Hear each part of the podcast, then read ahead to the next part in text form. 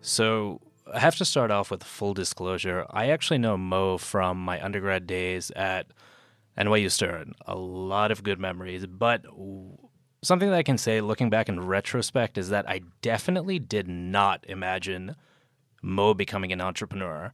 So Mo, I guess if you just want to start off with telling the listeners a little bit about your background and how you became an entrepreneur.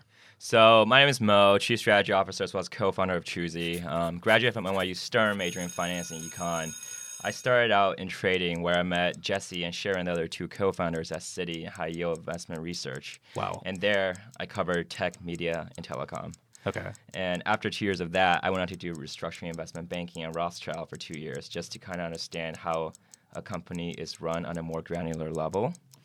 And after 3 years on Wall Street, I realized that I built up my fundamental corporate skill set and I wanted to pursue more than just the traditional path in finance and wanted to bring the business acumen I've gleaned to building a company from the ground up. So I guess, kind of to interject, is Wall Street where you meet your co-founders apparently these days? Citi, apparently. Citi trading. Yeah, we get extremely lucky because Jesse and Sharon and I are friends outside of work, and we've also had a working relationship at Citi. Okay. So starting a company was just natural, and we knew how each other worked and how each other operated. And I think like that's one of the most important parts, especially that I think VCs look for, right, is that the co-founders actually have some type of shared background, that they've been working together for a while, that they work well together. So that kind of trifecta was already in place for you at Citi. Right. So I think VCs definitely care a lot about that, seeing that the co-founders aren't just people who buddied up through like a networking session and wanted to start a company. Okay. People who worked together with each other for years. And I guess kind of the sprinkle on top for us is that we all actually left Citi to do different things after. So So Jessie actually left Citi to work on her textile manufacturing business in China. Sharon left Citi to pursue a PhD in Harvard for machine learning and applied math. Wow. And I left Citi trading to pursue investment banking to learn the more business side of things. Ah, the investment banker. Okay. Okay. And then 2 years down the line, when we all wanted to start a company, it made sense for the three of us to come together, and we all had complementary skill sets to bring to the table, where Jesse knew the manufacturing, she knew the operation, she knew the supply chain. Sharon was CTO, heads all of tech, and I can oversee the general corporate strategy as well as growth acquisitions for the company. So while you were an investment banker, I know from the NYU days, a lot of our fellow colleagues ended up becoming bankers. A lot of them are in private equity now. Some of them, you know, went on to have some successful careers at hedge funds. What was it as a banker or being in finance, or I guess we can call it finance. So what was it while you were on Wall Street that really kind of, I guess, like either ached you inside, or kind of what was the internal calling that was just like, you know, this is not for me anymore? Because I know that we had a couple of discussions where you were like, it's great and all, I'm learning a lot, but there's just a lot more to life. So I guess like, what was that inflection point in your life? Sure. I think my original goal of going to investment banking was never to be a career banker. Oh, wow, okay. And originally when I joined, I thought I wanted to do hedge fund, PE, et cetera. Yeah, and that's what I saw you more of as. Right. And I wanted to learn the fundamental skills of how to build a business and do that.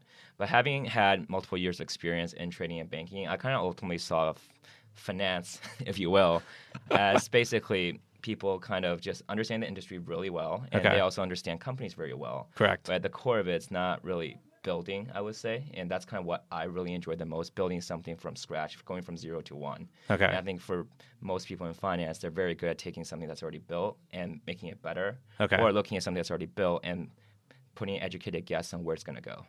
Got it. Okay. So I guess we can put in the plug for 0 to 1 in here as well. If you guys haven't read the book, Peter Thiel's 0 to 1, you should definitely read it. Great book, absolutely. So I guess we can finally get to the point of what is Choosy. It's, you know, I was trying to, when I originally had the chat with you, I was trying to infer what was going on from the name, but I couldn't figure out too much. So what is Choosy? Sure. So Choosy is the on-demand social shopping platform where collections are launched weekly. Okay, that's a lot. And designs are basically inspired from the most in-demand social media trends. Okay. And through a combination of social tagging and a team of style scouts who are basically our internal content team and stylists, we can identify and manufacture products that are trend-driven, and we can deliver those products to shoppers in as little as 2 weeks. Wow. And okay. I guess the genesis of this company is that in Jessie's personal time, she used to constantly browse Instagram for inspirational outfits. Okay. But whenever she found something she loved, it was either too expensive or it was sold out. Wow, okay. And then Jessie came to me with an idea where we can deliver the top trending outfits to consumers at an affordable cost while still maintaining quality. And with the combined expertise between Jessie, Sharon, and I, we realized that there was a great opportunity here to redefine the customer experience and production chain through meeting consumers where they already were, which is mostly right now on Instagram, especially for the social media savvy, and delivering exactly what they were coveting to their doorsteps. So how would this work exactly today? So, you know, I go on Instagram, and I guess even to kind of start off before that, so Jessie, obviously being a female, this is one of the issues that she's faced. You know, I'm assuming that she's a proxy for thousands of women, if not millions worldwide, who probably face the same exact problem. But I guess, have you noticed that this problem was affecting males as well? I mean, is it something that you had personally faced, or guys from your market research, have you guys noticed that males face the same issue? I think for me, I've actually never faced this issue personally. Okay. I think there are definitely men out there who do face this issue. Okay. But for Choosy, we are definitely concentrated on females only right now. And males could be something we target down the line. And we'll definitely do a lot of research on how we can target the male demographic. Got it. Okay. So as a female... Let's just take myself as a persona. As a female, if I see an outfit on Instagram that I really like, say it's like something that Kylie Jenner's wearing, I see the outfit on Instagram, I'm like, whoa, I gotta have this thing. I would, I guess, go search for the same outfit online. It's either too expensive, I can't afford it, I'm not Kylie Jenner, clearly. Or I guess the other thing is that, or it's completely sold out. So how does Choosy come in and actually solve the problem step by step? Sure. So I guess if you're a typical consumer, you see something, it's either sold out or it's really expensive. And then you typically have to wait months for mass market retailers to get it, to get something that's a similar design but affordable. Okay. For us, we are basically able to go through social media, see what's the hottest trending things. And then every week we'll launch basically 5 items twice a week. And these will be the most trending based on a combination of what we see on social media using trend-driven data, as well as an internal team of style scouts who go through the data and kind of digest what makes the most sense to wear, what do people really want, and does it make sense to make it and deliver to the customer. So I've been following the Choosy Instagram handle for a little over about 2.5-3 weeks at this point, and the images on the Instagram are absolutely phenomenal. Gorgeous models having a fantastic time. Quite idyllic, and I really wish I was amongst them right now, but I'm in a room with Mo recording a podcast, so I am a little jealous of them, Mo, I can't lie. But I guess, so the style scouts that you mentioned, those are the style scouts that are actually going out and kind of assessing the landscape as to what's trending right now, what's hot, what you guys should be offering.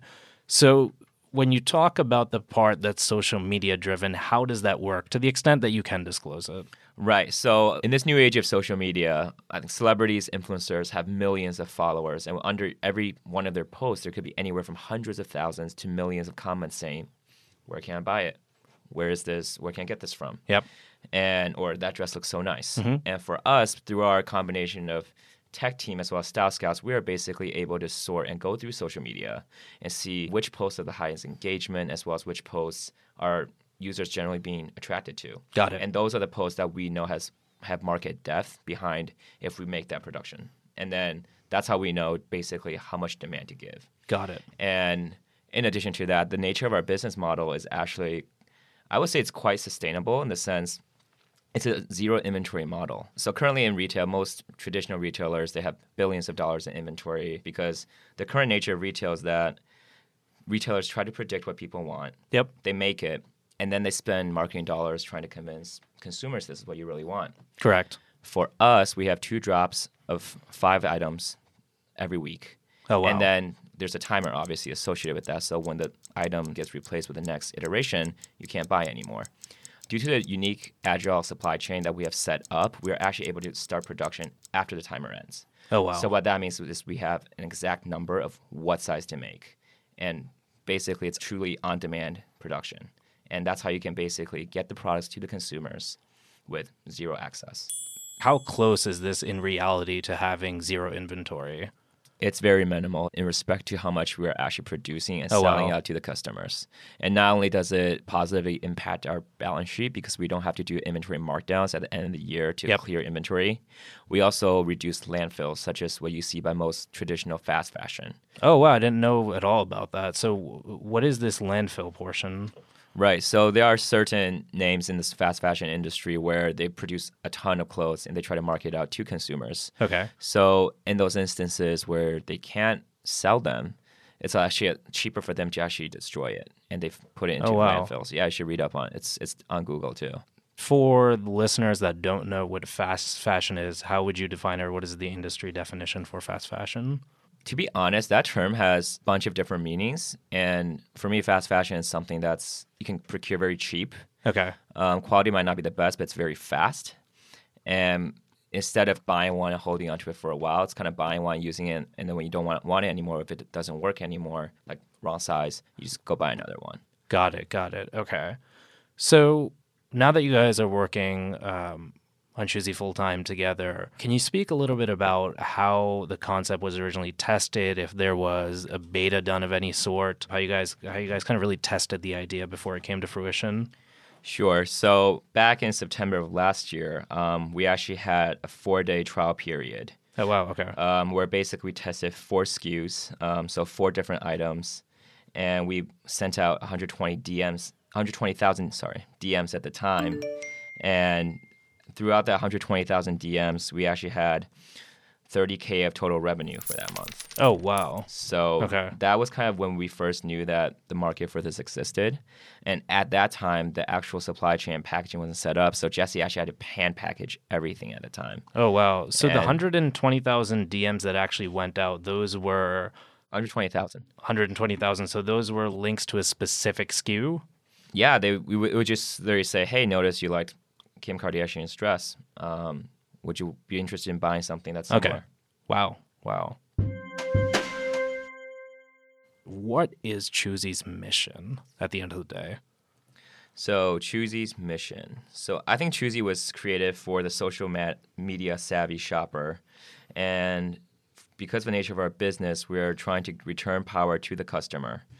And our mission is basically being able to have the people tell us what they want and us make it for them versus the other way around, which is the current paradigm in retail. Got it.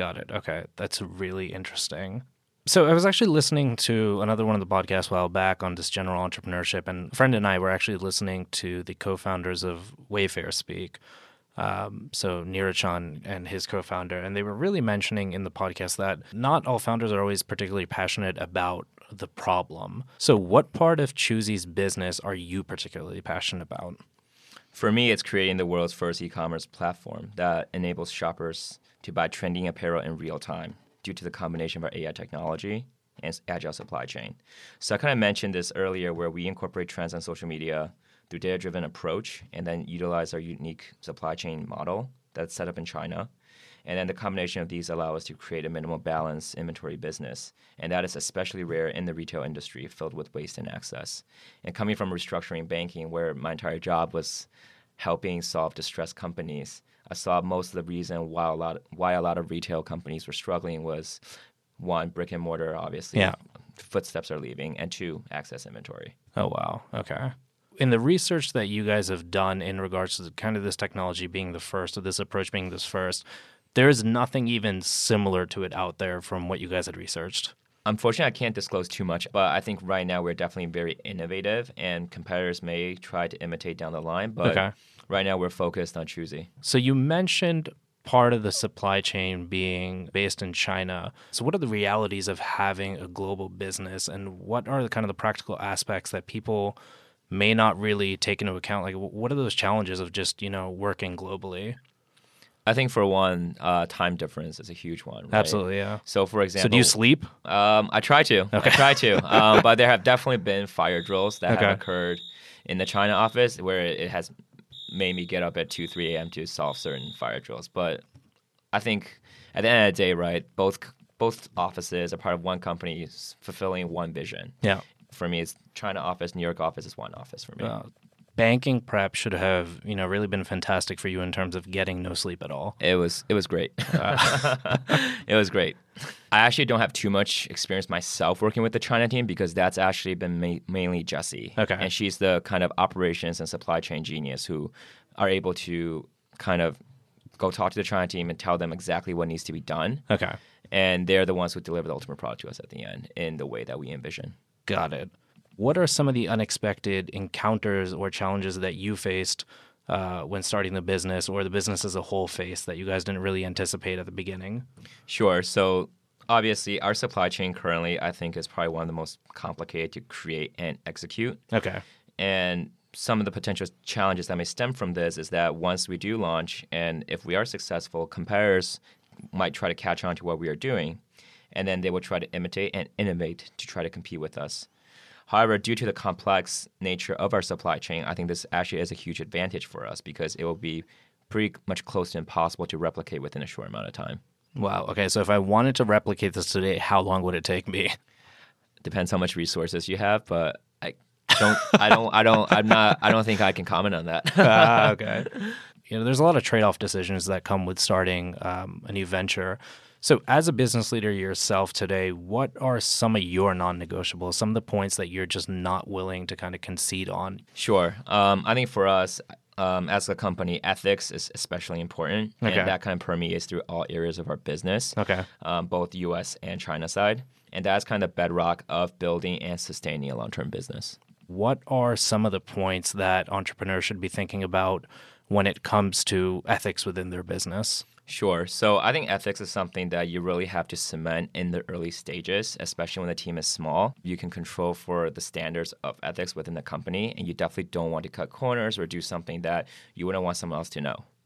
And once you have that established bedrock of good ethics in the start, then that kind of builds on the company culture, and that's what will really help you scale as a company and make the culture sustainable, making sure everyone's happy and willing to work and productive. One of the next parts that I'll get into is what a lot of young entrepreneurs out there or people that want to become entrepreneurs are, it might be of some value for them. I guess we'll kind of just dive into the pitch process at this point. We can start off with a concept of a term sheet. So for those listeners that don't know what a term sheet is, I guess you just want to explain that at a high level real quick. Sure. Very high level. A term sheet is basically a document that an investor, usually a VC, will send over detailing how much they're going to fundraise you at and what valuation the company at. So what was this process actually of like from deciding that, hey, we actually need to raise a round to fund our vision, fund this business? And what was the experience of structuring and negotiating the term sheet when you actually got to it? So if you could just walk us through that journey. Sure. So I guess my experience with the pitch process, we joined ERA, which is an incubator, early round accelerator. We joined them early January. And okay. So the pitch process actually really began then, as Jessie was able to get introduced by her mentors to some of their investors. Okay. And then we were grateful enough to have received a few term sheets pretty early on. And fortunately, the momentum snowballed on, and we were able to meet with some of the most respected investors in our space. So it's definitely a learning experience, navigating and managing everyone's expectations, as well as sharing our vision. And in terms of structuring and negotiating the term sheet, at a very high level, without going into too much details, we were extremely humbled to have caught the interest of some investors that were at the top of our list. Our term sheet negotiations were a balance of eagerness to work with the right partners, as well as the amount of capital raised and valuation that would best position us for success. Got it. And needless to say, we are excited to have come to terms that satisfied all parties involved. One of the misconceptions that I think a lot of new entrepreneurs have is, I want to just raise from, you know, venture capitalists. I want to go for a raise. And as part of that process, a lot of entrepreneurs fall into this trap of, I just want to go for the highest valuation possible, and they don't really pay attention to forecasting the relationship that they're going to have with the venture capitalist, whoever is funding them, be that, you know, an angel, whether it's an institutional round or whatnot. Can you just comment on the importance of picking the right partner over going for the highest valuation? I think as attractive as it is to just go for the highest valuation, and I know it's very tempting, yeah, there are definitely a lot of other factors that you just have to look at when picking the right partner to fund you. So for us, NEA was our lead investor, and I think that chemistry was established pretty early on between us and their lead associate, which is Charlotte Ross, okay, and their partner, Tony Florence. And for them, they've had a rock star track record of investments. They've had decades of experience helping companies grow, and NEA as a name has just been huge. They've been around for, I want to say, almost 40 years. Yep. You know, they've had a lot of been there, done that with even just their portfolio companies. So right now, whenever I run into an issue, it's not just about, oh, I got a lot of money because we raised it at a high valuation. It's more, hey, Charlotte, can you help me kind of digest this problem? What are your thoughts? Or, hey, can you, I wanted to pick someone else's brain. I noticed they're a portfolio company of yours. Can you put me in touch? So I think as young entrepreneurs, you definitely want to have as much help as you can in terms of advice from people who have done that, both whether that's from VCs or from portfolio companies that they may have owned. And having the right partner there can just provide you with so much network of advice that it's just, you just can't measure by how much you raise because you raise at a high valuation. Got it. So the entrepreneurs should really be looking at the partnership, kind of almost like a marriage, that is this relationship actually going to pan out long term? When you go through a lot of this common entrepreneurship reading, there's been a couple of stats that venture capitalists actually tend to destroy more value than they actually create. So I guess that kind of reinforces the point that you should be really selective about who you're working with and actually ensure that they provide long-term value beyond deploying capital. Right, right. And deploying capital is obviously step one, and you definitely have to make sure you see steps two through whatever it is, that they can provide much more value than just that. And I think for us, for all our investors, we were fortunate enough to have that relationship with them. Got it. Okay. A lot of entrepreneurs that I've personally spoken with are always really concerned with, hey, you know, my revenue projections, hey, my cost projections, hey, my this DCF that I have incorporated in my pitch, you know, is this accurate? To the extent that you can comment on it, in the pitch process that you went through, how much were the financial forecasts actually focused upon? Well, first off, you should never use a DCF when valuing a startup. But in terms of financial forecasts, I think it really depends at what round that you're raising at, right? So for Series A, B, and C, financial forecasts are huge. They're going to be meticulously tick and tied by the investors. But in the seed round, I think it's much more the idea, the product market fit, as well as the quality of the founding team. And even though financial forecasts were important, I think everyone involved at the table also know that, especially the revenue, it's kind of up in the air because most of the C rounds are pre-revenue. So I think the cost side of this equation can be much more rationalized, and people can look at the cost side and they'll pay more attention to that. Got it. But in terms of revenue forecasts, I don't think they're that important when it, especially at the seed round. Okay. So speaking to your seed round, $4.5 million. 5.4. 5.4, okay. Flip the numbers around. Millionaire regardless. $5.4 million with NEA as the lead investor. You pretty much hit the jackpot as far as entrepreneur dreams go. What advice do you have for entrepreneurs that are looking to raise a seed round in the current environment? The second part of the question, which was kind of alluded to in the first part, was how important is the overall, you know, macro environment when it comes to raising a seed round? Sure. So I think for us, for choosing the most important pieces of the puzzle of how we were able to raise such a round is kind of the target market, which is really the founder's vision, where we saw there was a market need for what we're trying to do. Got it. And assembling the right team. Like I mentioned, the three co-founders, we've all had professional working experience at Citi out of graduation. We're also friends in real life. And having that level of understanding with each other drew the attention of most of our VC investors as well. And moreover, it's not just working together in a common area. We all diverged, got complementary skill sets in each of our respective areas, and then we came back, and now we have each something that we can call our own to add value to the company. And in terms of advice for entrepreneurs, I would say, even though it might seem intimidating at first, and it's never smooth sailing, I think as long as you work hard, find the right team, things will always work out in the end. Got it. How important is the overall macroeconomic environment when you're actually looking to raise a seed? Does it have any bearing at all? I think it obviously does. So, for example, I think right now credit markets, equity markets are good. There's a lot of capital around. Yeah. So I would say right now it's relatively easier to raise money than, say, you're in 2008. I think right now the environment's quite good, and I don't see it going down anytime soon. But I think the environment that you're raising capital in is definitely very important. Got it. And before I go to the next question, I actually want to go back to a part of your previous answer. You know, you mentioned that you and the other co-founders are actually friends. So when it comes to working with your friends, you know, how do you go about solving challenges when obviously it's people that you have a fantastic, not only working relationship with, but to an extent, you know, a personal friendship with as well? I think being friends is actually a pro, not a con, in terms of working together, for us at least.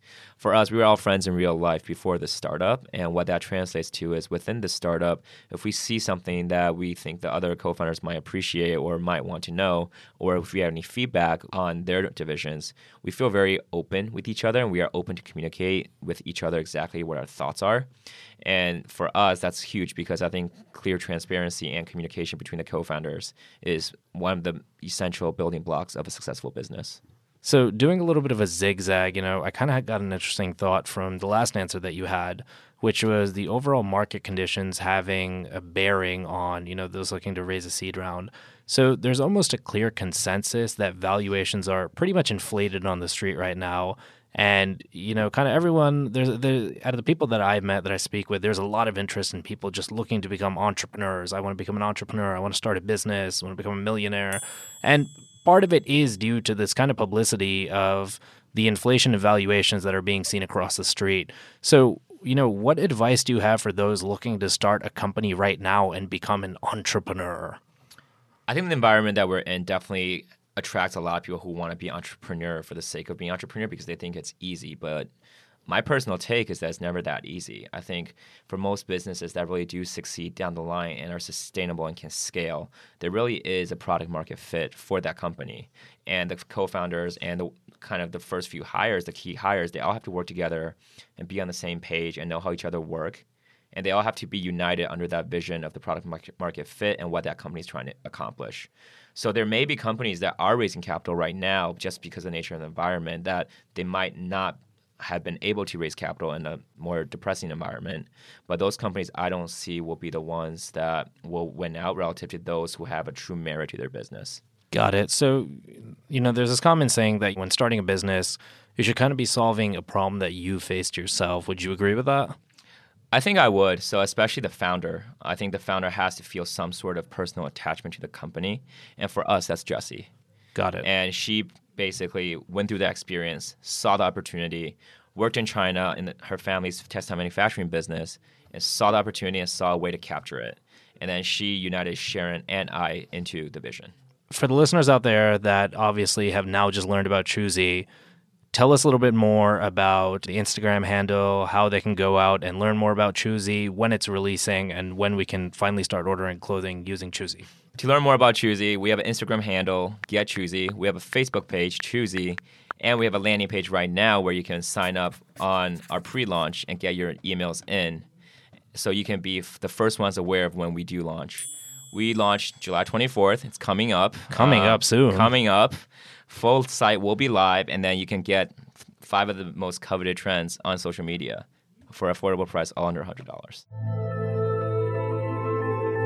Mo Zhao, Chief Strategy Officer at Choosy, releasing soon. Check out their Instagram handles, go to their Facebook page, learn more about the company, and do support. Thanks so much, Mo. It was great speaking with you. Thank you, guys.